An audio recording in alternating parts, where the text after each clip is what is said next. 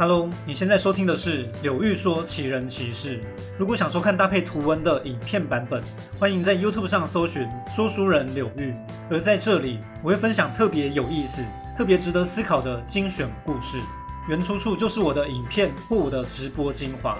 本集为专题影片，那么我们就进入主题吧。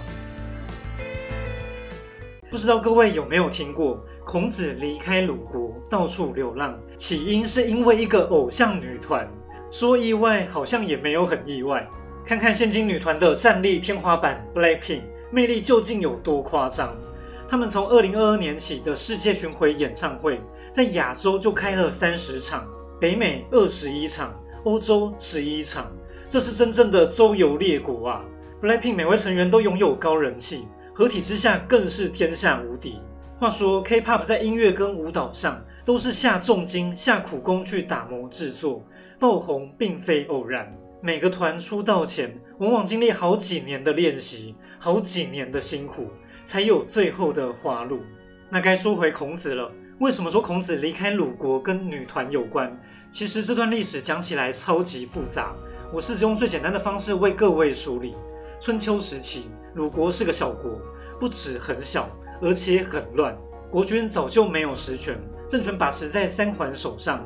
三桓是三位卿大夫家族的合称，但这国家更乱的是，三桓的家臣也想夺权。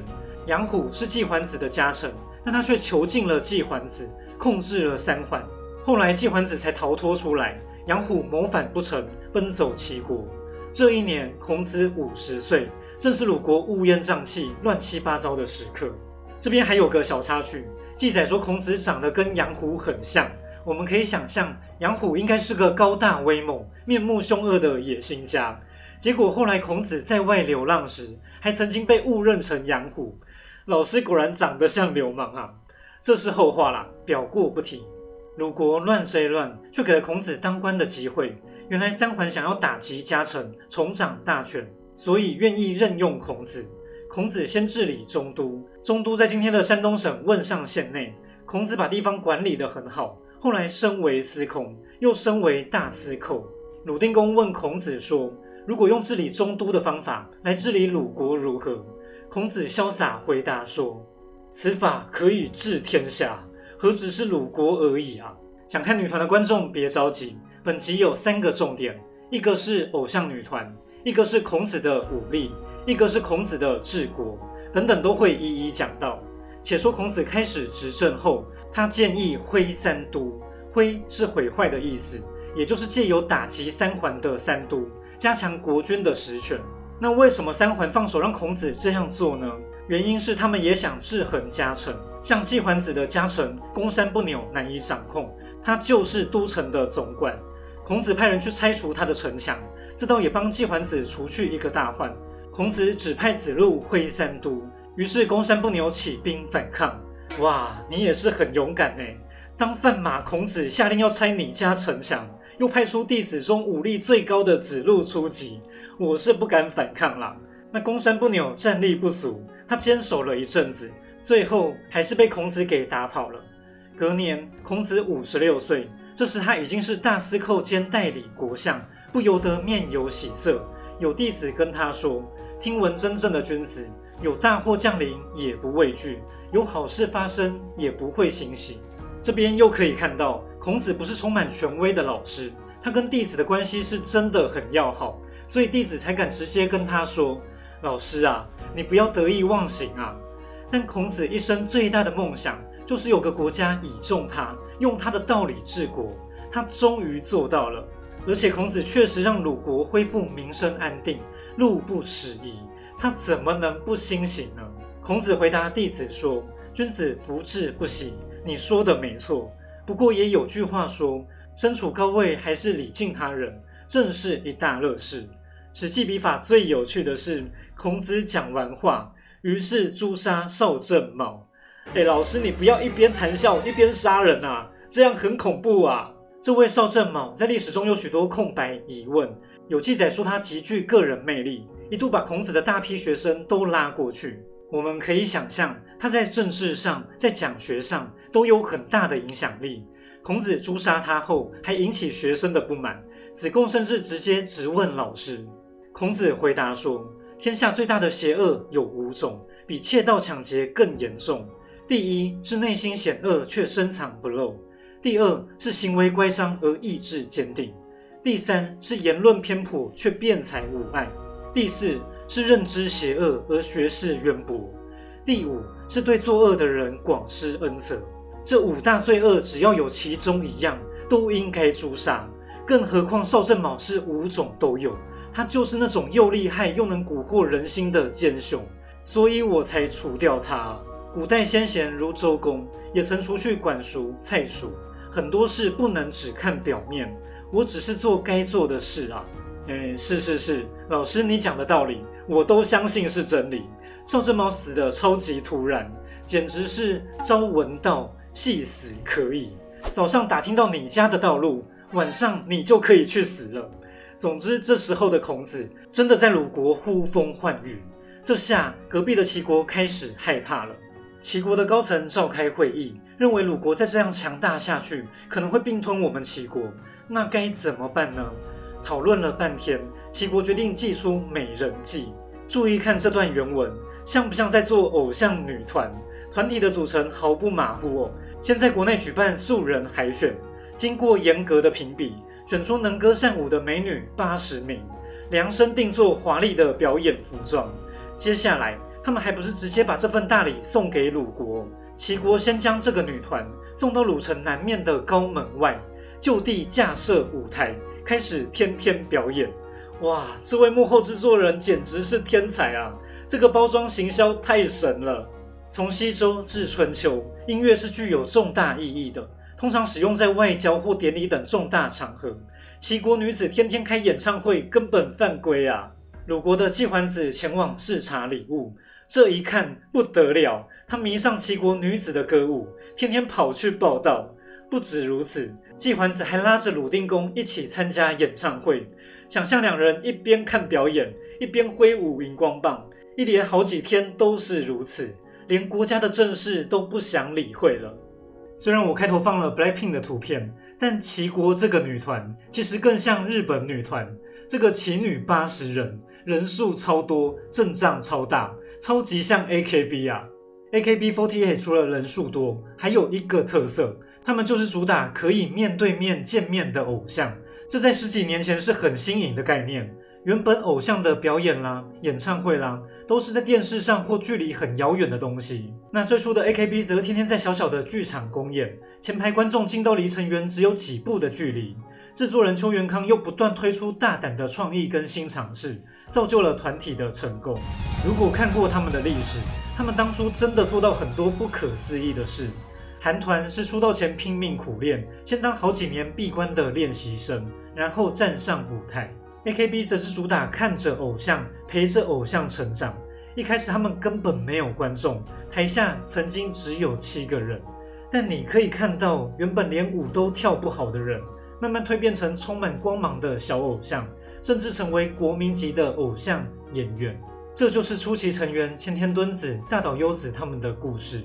至于流行文化会改变，现在女团百家争鸣，AKB48 打不赢韩团也很正常。但并不是说这个模式不行，他们在泰国的姐妹团还是很能打，成长型偶像还是有独特的魅力啊。再看回奇女四十八，我是说奇女八十人，制作人真的不下邱元康哎。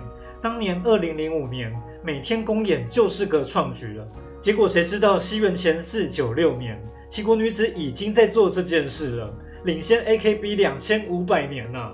最好笑的是，季桓子一开始换上便服去看公演，连续看了几场，越看越喜欢，然后带着鲁定公一起入坑，假装周游视察各地。其实两人天天去看演唱会，笑死！到底是多爱看啊？不知道鲁定公推哪个孩子？我猜他们原本只喜欢一两个女生，结果越推越多，不断加推，这就是大型团体的厉害啊！这下好啦。国君跟大臣都荒废国事，子路看了忍不住对孔子说：“老师啊，我们该离开这个国家了。”孔子心中还抱着一丝希望。他说：“接下来刚好到了祭祀的日子，如果祭完天地，国君还有将祭肉分送给大夫，那表示国家还遵守礼法，那就还有救。然而鲁国真的没救了，祭祀后的肉也没有分给大夫。孔子终于下定决心离开，季桓子也没有亲自送行，他只是派人去问孔子为何离开。孔子的反应很有意思，他不用讲的，他说我就用唱的吧。孔子唱出来的歌词非常浅显易懂。比父之口可以出走，看原文应该也能明白。翻译成现代版本大概就是：抖音一响，国君白养，福完阿斗，败给爱豆。其实故事差不多讲完了。如果我是个只注重趣味性的说书人，那我就说孔子离开鲁国的原因，就是因为没吃到烤肉，就是因为一个偶像女团。可是这样太过片面了。我讲历史故事，主要是希望带给大家更多思考。不难看出，三桓在鲁国扎根太深，已经难以拔除。孔子在鲁国得以被任用，起因也是三桓想顺便利用他。至于后来季桓子为何拉着国君去看齐国女团，他不知道孔子会生气吗？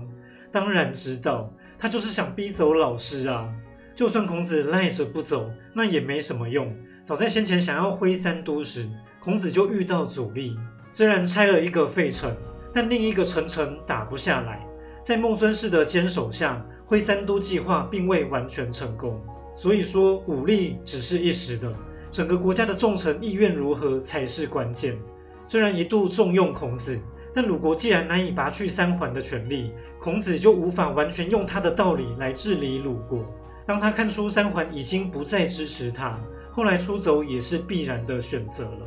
女团事件跟烤肉事件，只能说是压垮老师的最后一根稻草罢了。最后说说治国方面，虽然《史记》写孔子执政时让鲁国改头换面，但他具体做了什么，到底有没有证据呢？我认为细读原文，看得出来孔子是很讲究食物的。孔子一开始制定了养生、送丧等礼制，规定饮食细节，规定工作要看能力来分配，男女还要走在不同的路上。乍看像是很多繁琐没用的制度，但是古代卫生条件差，当小孩跟大人吃一样的东西，可能会出问题；当死者没有好好下葬，可能就会有传染病。这些制度有其必要，是不是有点意外？孔子并非只讲教化，反而是先讲规矩。卖假货的、买卖牲畜诈欺的，都必须处罚。当你先约束小事，自然就会减少更大的罪恶。孔子执政几个月后，地方上卖假货的没了，贩羊卖猪的价格稳定了，路不拾遗，宾客如归。所以孔子当初才会骄傲地说：“这样的方法不只可以治中都，而是可以治天下。”有些人骂孔子只会嘴炮，但都没有真正去了解他。看看孔子治国那种讲究 SOP 的思维，根本超前时代诶！而且仔细看。它是循序渐进的哦，先讲卫生安全，然后是民生经济，在后面才是文化教化。最有趣的是，对于卖假货或是哄抬物价的商人，孔子管的最多。他就是深深知道拼经济的重要，景气好之后才能办教育，才能去谈整个国家的风气教化。老师的 SOP 真的很实在啊！我不会说孔子讲的每一个道理都适用于现代。过去部分观念当然会过时。孔子与真正的儒家思想有哪些好与坏？之后有机会再跟大家细说。那如果喜欢这个系列，也欢迎留言跟我分享你的想法。今天的故事就先说到这里了。话说现在啊，越来越多人在玩孔子的梗，玩《论语》的各种翻译，那当然是开玩笑的。但希望今天的影片让大家知道，老师有武勇，有治国的实力。这些可是真的啊！如果你是因为孔子这几回影片才知道这个频道，欢迎先订阅起来，之后就不会错过新影片了。最后感谢大家的收看，我们下次线上再会，拜拜。